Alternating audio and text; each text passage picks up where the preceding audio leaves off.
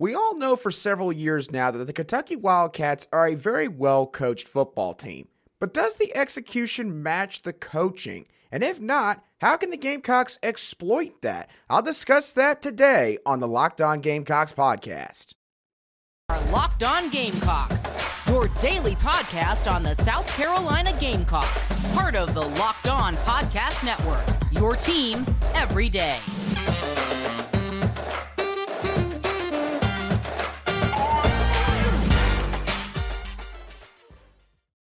Today's episode is brought to you by Bet Online. Bet Online has you covered this season with more props, odds, and lines than ever before. Bet Online is where the game starts. Hello, Gamecock Nation, and welcome back to the Locked On Gamecocks podcast, your show as always for daily headlines and potential storylines on your favorite South Carolina Gamecocks sports teams. I'm your host, Andrew Lyon, and I thank you once again for making the Locked On Gamecocks podcast your first listen or watch every day. We are free and available on YouTube and wherever you get your podcasts daily. And on today's show, we're going to continue our discussion on South Carolina's upcoming opponent in the Kentucky Wildcats. For today's show, we're going to talk about Kentucky's scheme and execution on both the offensive and defensive side of the ball. I'll discuss some of the things that they do formation wise, and I'll also talk about some of the personnel. I won't dive too deep into the offense in terms of the skill positions, since I obviously addressed that a great deal on Tuesday's show, but I will touch on the offensive line unit, specifically on the offensive side of the ball. And then for Kentucky's defense, I got a pretty strong opinion about their line of scrimmage play on that side of the ball as well. And quite honestly, after watching some of this film, I think that South Carolina fans can feel a little bit more confident in the potential for South Carolina's offensive line to win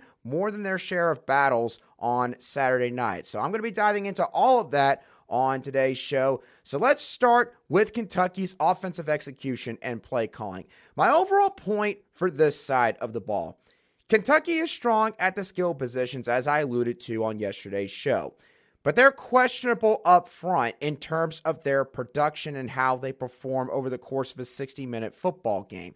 And they run a heavy numbers game in the box when it comes to how they line up on offense. What I mean by that is basically they believe in strength in numbers, especially in the running game. Kentucky likes to run a lot of 11 and 12 personnel formations, sometimes even 13 personnel. And of course, with those numbers, I pretty much mean one running back in the backfield plus one, two, or even three tight ends at times in this Kentucky offense. They run a pro style offense, kind of like South Carolina does, but they run a lot more under center single back formations. They also do have an I formation, which they will use to try to get an extra lead blocker sort of out on a head of steam towards a second level defender or edge defender more often than not. This offense does use a lot of jet motion for being a pro style offense. Usually they'll take one receiver or tight end and move them to the play side of the field pre snap, basically where the play is going. Again, in order to have an extra blocker with a head of steam. And sometimes they'll even run some power run type concepts with this jet motion as they'll motion that receiver tight end to that side. And then once the ball is snapped, that opposite guard will then follow along in a pull block to that same side. So they do a lot of nifty things with their jet motion. And that includes every once in a while handing off the football to the person who is actually in motion, which, of course, when you don't see it too often in a football game, you can get a little bit too complacent with the jet motion, just assuming the guy's going to block. Next thing you know, Barion Brown is getting a handoff on a jet sweep, essentially, and all of a sudden, he's streaking over to the edge. The linebackers are frantically trying to run over there along with the rest of South Carolina's secondary. That's something that Kentucky will do at times in this offense. They also like to run some tight bunch sets in the shotgun, which I've talked about before. The bunch formation can be extremely vital on offense in terms of really trying to set a mind game on the edge for defensive coordinators. Basically, pick and choose how you want to try to defend it. Do you want to run man coverage all the way around, or do you want to go soft zone and leave yourself open to potentially getting exploited in the short passing game? They will run a split back formation out of the shotgun at times as well. Once again, usually that second back that is back there with Levis and normally Chris Rodriguez or maybe Kavosiey Smoke, they're typically going to be out there to serve as an extra blocker. They will try to establish the run game early and often, which probably doesn't come as a shock to most of you who have watched Kentucky play football for the last several years. But again, the difference between Kentucky's offense a few years ago and Kentucky's offense now is they will try to remain balanced as the game progresses. They will try not to rely too heavily on either running the ball or passing the ball over and over and over again. So that's pretty much what you need to look for in terms of Kentucky's offensive play calling. Now, looking at their execution, again, not going to dive too deep into this because I did this maybe with their skill position players yesterday, but Chris Rodriguez Jr., again, cannot emphasize this enough.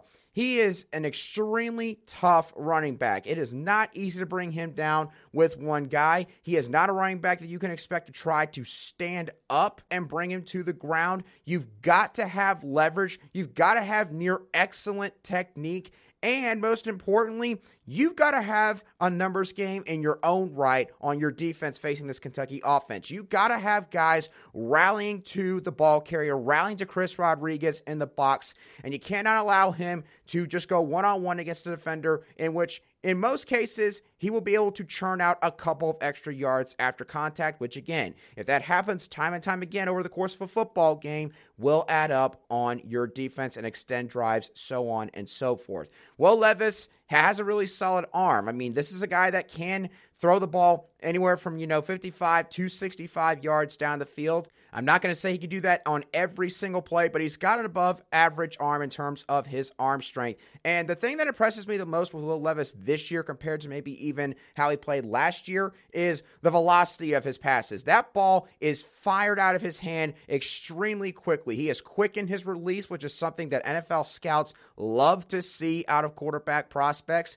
And he can put the ball right on the dot, right where the receiver needs him to put it. He can still throw the ball a little bit behind his guy at times, but in terms of his intermediate to deep passing game, yeah, Will Levis is quite impressive in terms of his ball placement, the arm strength, and the velocity. You can see all of that throughout the course of a football game. So, again, not really a shocker to hear all of that, but Will Levis, he is a decent quarterback. He is an NFL prospect. First round pick, again, I still wouldn't go too far, but admittedly, watching the Ole Miss game, which was the film that I used to come up with all these opinions and these observations, uh, yeah, Will Levis has definitely upped his game from the 2021 season. There's no question about that. Now, let's move on to the unit where I think South Carolina could exploit certain weaknesses in this offense, and that is the offensive line.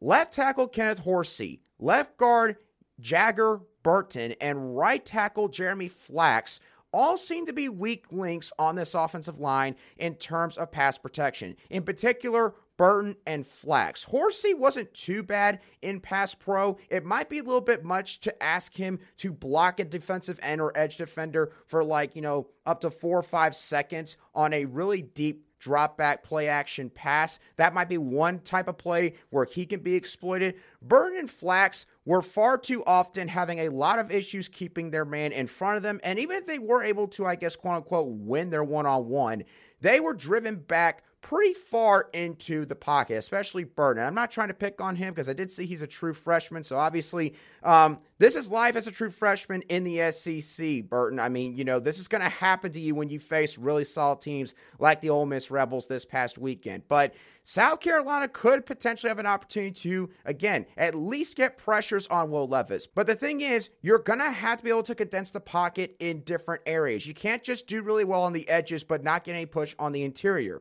and vice versa. You can't get push on the interior, but not get anywhere on the edges. I think that this is a game where Jordan Burch and Zach Pickens should thrive in pass rush. I think that Zach Pickens ought to be able to at least affect the pocket a lot and maybe have a chance to even get to Will Levis a couple times. And uh, Jordan Burch, quite honestly, he ought to be licking his chops because Jeremy Flax, again, didn't look the most impressive in pass pro. And I've heard that apparently he might not be able to play in this game against South Carolina, which means they're going to have to go to another backup at that spot. They've had to do some shuffling on their offensive line because of some injuries so far this season. So if Flax isn't the greatest pass protector at that right tackle spot, then uh, yeah, we're going to have to assume just based on logic that the backup isn't going to be any better, if not worse. So, again, Jordan Burch, this ought to be a game where you are able to just basically go ham in pass rush and light up the opposing quarterback. Uh, Burton, by the way, he's not the greatest run blocker either. Kentucky's offensive line's not terrible in run blocking, but I did kind of notice that it, they really need a little bit of assistance in terms of the type of blocks that they're performing. Do a lot of combo blocks on the defensive lineman up front in order to try to help give themselves a little bit more of an advantage in terms of the leverage for rush lanes. So those were my observations on the offensive line. And one last thing, wide receiver Barion Brown, again, not to dive too deep into this, uh, yeah, folks, he's pretty fast. He's probably the fastest guy on that entire offense, probably faster than Tayvion Robinson at that slot position. Seeing him on the kickoff returns against Ole Miss, you cannot let this guy find open space quickly, or else it could turn into an explosive play for this Wildcat offense. So, those are my observations on Kentucky's offense in terms of their execution and their play calling with their formations and what they like to run. So, what is it exactly that we could see from Kentucky's defense in both execution and play calling. I'm going to touch on all of that in just a few moments, but real quickly, I need to introduce to y'all a new sponsor for the Locked On Podcast Network, our new partners in Nissan, who have worked with us to create a new segment across the Locked On College Network titled thrilling moments where we highlight the most exciting play from the South Carolina Gamecocks weekend contest. And this week's thrilling moment from the South Carolina Gamecocks comes from the third quarter of the South Carolina State contest, where Spencer Rattler stepped up in the pocket, eluding pressure from his right, and fired a dart over the middle to Austin Stogner, who fought through a Bulldog tackler for a 15 yard touchdown pass, which not only gave the Gamecocks their first score in the third quarter, but also was a revitalization of the connection that Spencer Rattler and Austin Stogner experienced as a quarterback tight end duo and teammates at Oklahoma. This segment has been inspired by the thrilling new designs featured across Nissan's new lineup of vehicles. Pursue what thrills you in the all new Frontier, Armada, or Pathfinder today. Available now at nissanusa.com.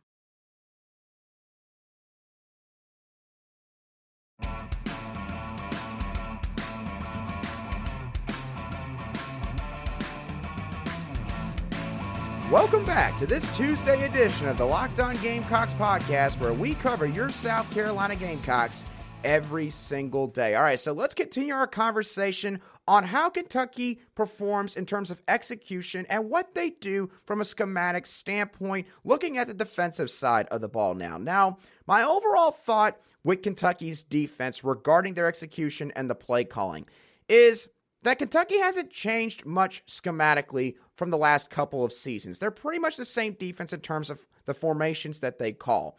But compared to years past, they have to scheme heavily to work around some production and talent deficits at certain spots, at least in my opinion. And their linebacker unit means everything to their defense. So let's start off with their defensive scheme. Kentucky runs mainly a 3 4 defensive scheme. Sometimes they'll run a 2 4 5, 3 3 5, or 3 2 6, and it really just depends on sort of the down and distance that Kentucky will bring each of these formations out. In terms of their coverage on the back end, they'll show cover 4 a lot, especially on first down running some man coverage to the strong side on shorter downs and some soft zone coverage across the board on third and short or any longer downs. Sometimes on third down, they'll run man coverage on the weak side of the field, and they'll also sometimes disguise their cover four coverage in a single high safety look. So they will move their defensive backs around a little bit just to sort of see if the quarterback is truly diagnosing and sort of paying attention to everything that's going on the football field. But in terms of their coverage look, Kentucky's not going to change a whole lot with this roster that they have. In terms of their defensive line unit, they will run a combination of stunt moves up front at the same time. So maybe the defensive end looping around to where the defensive tackle just was as the tackle crashes outside. Or maybe the defensive end crashes inside to the guard and the tackle ends up looping around to where the defensive end originally was on the outside half of the offensive tackle. And Kentucky will run again both of these stunt moves at the same time. Again, really just trying to gain any sort of upper hand that they can get on the opposing offensive line. And there's a reason why they do this because I'm going to be honest. This defensive line, and this was the one thing that stuck out to me the most about Kentucky's defense. Their defensive line, they might play physical, but quite frankly, they're a lesser version of Arkansas's defensive front that we saw earlier this year. They seem to struggle a decent amount up front in terms of their pass rush, especially when only bringing three. There was one guy on the defensive front who seems to have a ton of potential on that D line in number zero, Deone Walker, who looks to be the best out of the bunch. The problem with that is he's a true freshman or a redshirt freshman from what I saw on Kentucky's roster. Another guy who at times was pretty decent in pass rush was number 52, Justin Rogers, who I believe was a highly touted recruit coming out of high school and is a junior now on this Wildcat defensive line. So, Getting Dylan Wonnum back at right tackle, and it has been confirmed by Shane Beamer officially that Dylan Wonnum and Darius Rush are both expected to play against the Kentucky Wildcats. Two big additions that the Gamecocks were desperately looking for. Dylan Wonnum will more likely go up against Deone Walker or maybe even Jordan Wright at linebacker at times on that right side, who I'll talk about more in a minute. And Dylan Wonnum, in my opinion, is a better pass blocker at this moment in time compared to Tyshawn Wannamaker, the right tackle, who has been sort of holding down that right tackle spot while Wonnum has been out with his injury. So that is going to be a key storyline to watch in this game. Now, getting back to Kentucky's defensive line, they also seem to struggle to have really any effect in rush defense. What I mean by that is this they don't get driven back three, four, five yards. They at least kind of hold their ground. The issue is Kentucky just doesn't have a whole lot of difference makers on this defensive line. They don't have guys that are throwing offensive linemen off of themselves and getting into the backfield. They don't have a guy that can almost just stick an arm out and at least hold a running back off from being able to just burst through a gap. They don't have any difference makers up front. And in the SEC, you got to have at least one or two guys on the defensive line that you can consider a difference maker in that regard, especially in rush defense. Kentucky just doesn't have that. Again, they don't get completely stonewalled, but they just don't really get any penetration either. They kind of just I don't want to say play patty cake with opposing offensive linemen, but that's almost what ends up happening with them, at least based on the Ole Miss game. So overall, this defensive line is not the strongest Kentucky defensive line that has probably been trotted out there in recent years. They might have a lot of potential with some of the guys that are in those position groups, but if they have potential, in my opinion, against decent enough competition, they're not going to show it very often. Now, against South Carolina's offensive line, Again, South Carolina's O line has not done as well as maybe Gamecock Nation would have liked to see so far this year, especially on perimeter run plays. So you probably still won't see them get a whole lot of success in that regard, especially with how physical and aggressive Kentucky's secondary is in terms of defending the rush on the edge.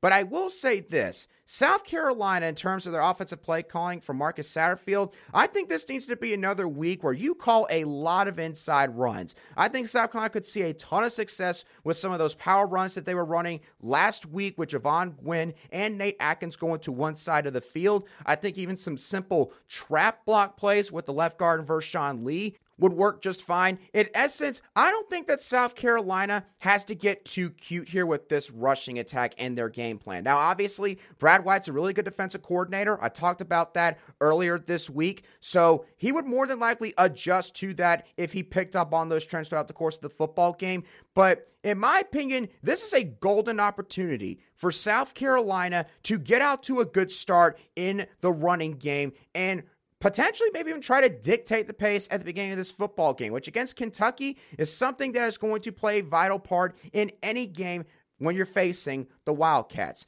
Now, let's move on from Kentucky's defensive line and talk about their linebackers real quick because their linebacker unit, it's by far the best unit on the entire football field for this Wildcat defense. Linebacker Jordan Wright was the player that stood out to me the most out of probably any defensive player when watching back their game against the Ole Miss Rebels this past weekend. He does a really good job in terms of sifting through blocks and getting to the ball carrier on run plays. And to top it all off, he's a solid pass rusher off the edge. He's got a really solid burst off the line of scrimmage, and he's got a decent little dip and rip move. So when he goes up against Dylan Wonnum and Jalen Nichols or Ja'Kai Moore, whoever's going to be starting at left tackle for the Gamecocks this coming Saturday. You can't take him lightly. Jordan Wright's got a decent variety that he can bring in pass rush, and he's a solid, balanced linebacker. And he was by far the most active defender in this Wildcats front seven. Linebacker Jacquez Jones is another guy in that unit who is pretty solid. He's got a lot of experience that he brings to the field. I believe he's a fifth or sixth year senior at this point, and the one thing about him is this he is a surefire tackler if he can get his arms around you.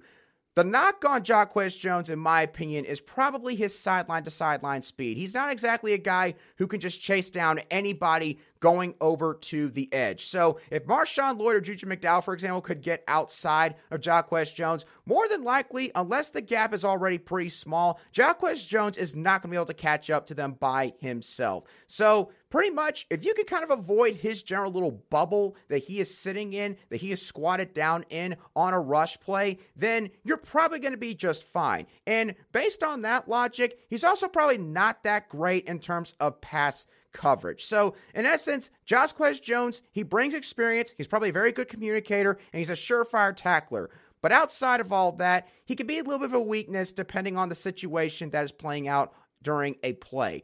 This defense, again, lives and dies by their linebacker play up front and they don't have a lot of difference makers on this defensive line. Now, talking about their DBs real quick, not really a whole lot of observations there. We'll say this I think that the Gamecocks are going to have an opportunity against cornerback Carrington Valentine. I think he's someone that got sort of picked on in this game against Ole Miss, especially when he was in man coverage and wide receivers did any sort of double move or stutter type routes where there was sort of like a stop and go or whatever the case may be. Marcus Satterfield, if he picks up on that, I think that this would be a great chance to maybe put Antoine Wells or Jalen Brooks out wide, try to put them up against Valentine, maybe even Jaheim Bell as well. I think that you should be looking for wherever number 14 and blue and white is lined up at because I think that that's your best bet in the passing game on Saturday night. And lastly, defensive back Jordan Lovett, he can shuffle himself out of position at times in rush defense. Saw that only once or twice in the Ole Miss game, but both times that it happened were for huge chunks of yardage, and one of them I believe even led to a Rebels touchdown, which the Rebels didn't end up winning by three at the end of the day. Not saying that it was the biggest backbreaking play for the Wildcat defense, but Lovett can at times put himself out of position just purely based off of the movement that he has when he's out there on the field. So, those are my overall observations on Kentucky's defense in terms of their execution and their play calling. And I've been talking about a lot of things football related for South Carolina recently. I got a really big basketball recruiting story that could be developing later today as the Gamecocks are going to have a really big time target for the 2023 recruiting class on the men's basketball side announcing his commitment. So I'm going to dive into all that in just a few moments. But first, I need to talk to you, of course, about our friends at Bet Online, who is one of the sponsors for today's show. BetOnline is, of course, your number one source for football betting info this season, where you can find all the latest player developments, team matchups, news, and analysis on every game you can find.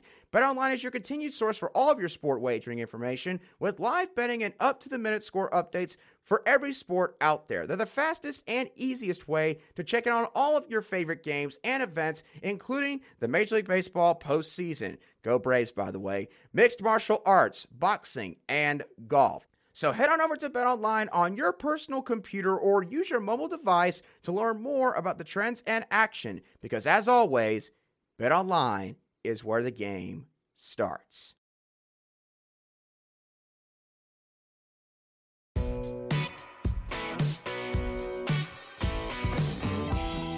Welcome back to this opponent breakdown edition of the Locked On Gamecocks podcast, where we cover your team every single day in just 30 minutes. All right, so I've talked a lot about football recently. And of course, football has been in full swing for well over a month now. But it's time to give some love to the basketball team, specifically for this episode, the men's basketball team, as Lamont Paris has a big target who is getting ready to announce his commitment later today at 3:30 Eastern Standard Time. The target is Jordan Butler, who is one of Lamont Paris's biggest targets, both literally and figuratively speaking, for the 2023 recruiting cycle, as he's listed around seven feet tall, depending on where you look online. Now, the thing about Jordan Butler is this he's from the state of South Carolina. At least right now, he's in Greenville, South Carolina. He plays at Christ Church Episcopal School, where he's going to be announcing his commitment at their gymnasium. And he's a big time prospect who is rated a four star by almost all of the recruiting service websites. Now, in terms of his visits, he's visited Auburn three times, South Carolina twice, and Missouri once. And he took an official visit to all three of these schools. And all three of these schools are considered his finalists leading into this announcement. Now, I will admit, I do not have a solid read of where he will end up.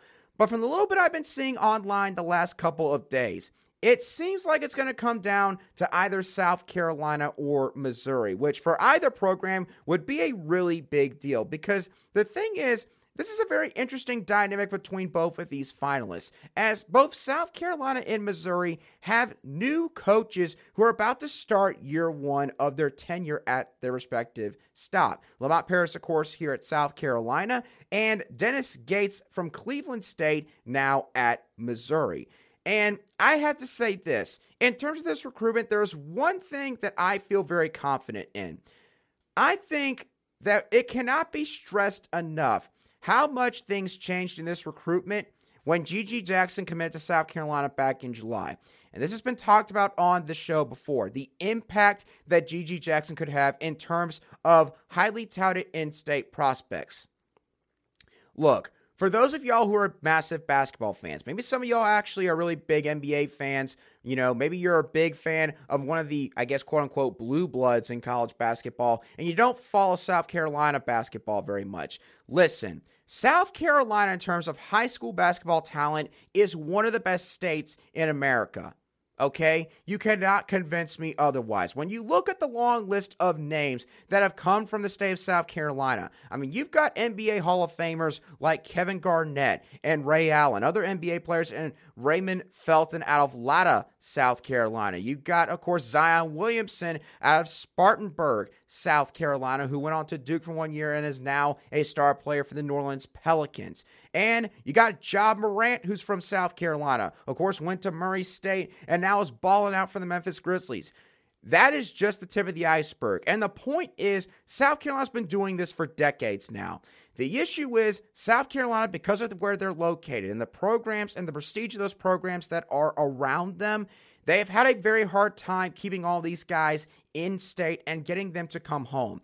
GG Jackson could potentially start a domino effect with this kind of recruitment. There's no doubt that a guy like Jordan Butler took note of the fact that GG Jackson, with his status and the cachet he brings to the basketball court, potentially being a future lottery pick in the NBA draft, going to South Carolina and deciding to stay here in order to build his own legacy and help to kickstart the Lamont Paris era. It's not like he's coming to a team that admittedly is expecting to compete for the Final Four. South Carolina's expectations not going to be that in year one under Lamont Paris, which is why this is such a big deal, which was why GG Jackson going to South Carolina for that one reason alone was such an eye opener to a lot of people. So Jordan Butler coming to South Carolina would continue the recruiting surge. And you get a guy like him, then what about people like Cam Scott out of Lexington High School in Lexington, South Carolina? What about someone like KJ Green, who right now resides in Atlanta but grew up in the Midlands right here in South Carolina?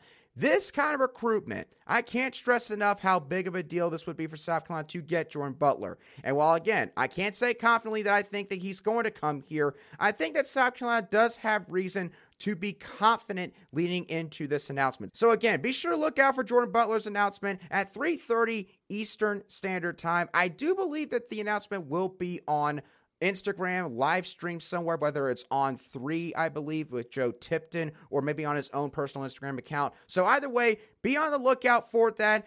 Could be a monumental recruiting win here for Lamont Paris and the South Carolina coaching staff. And of course, if he does commit, I'll have another video that comes out on that later in the day or whenever I get the chance, because admittedly, I've been very, very busy lately with everything going on with both of my jobs. So either way, that is going to do it for today's show, the Locked On Gamecocks podcast. I hope that y'all thoroughly enjoyed today's show as always. What are y'all's thoughts on Kentucky in terms of their scheme and their execution on both sides of the ball? Is there something that stood out to you that I didn't bring up on today's show? And also, for you basketball fans out there, how big of a get do you think Jordan Butler would be for Lamont Paris's program and what he's trying to build here in Columbia for the Garnet and Black? I want to hear all of y'all's thoughts as always down below in the comments section if you're watching today's show on YouTube. But of course, if you're listening to today's show on an audio podcast app, wherever you get your podcast daily, you can also feel free to shoot me a message at a lion underscore SC on Twitter, and I'll be sure to respond to any replies or comments that you have for me as quickly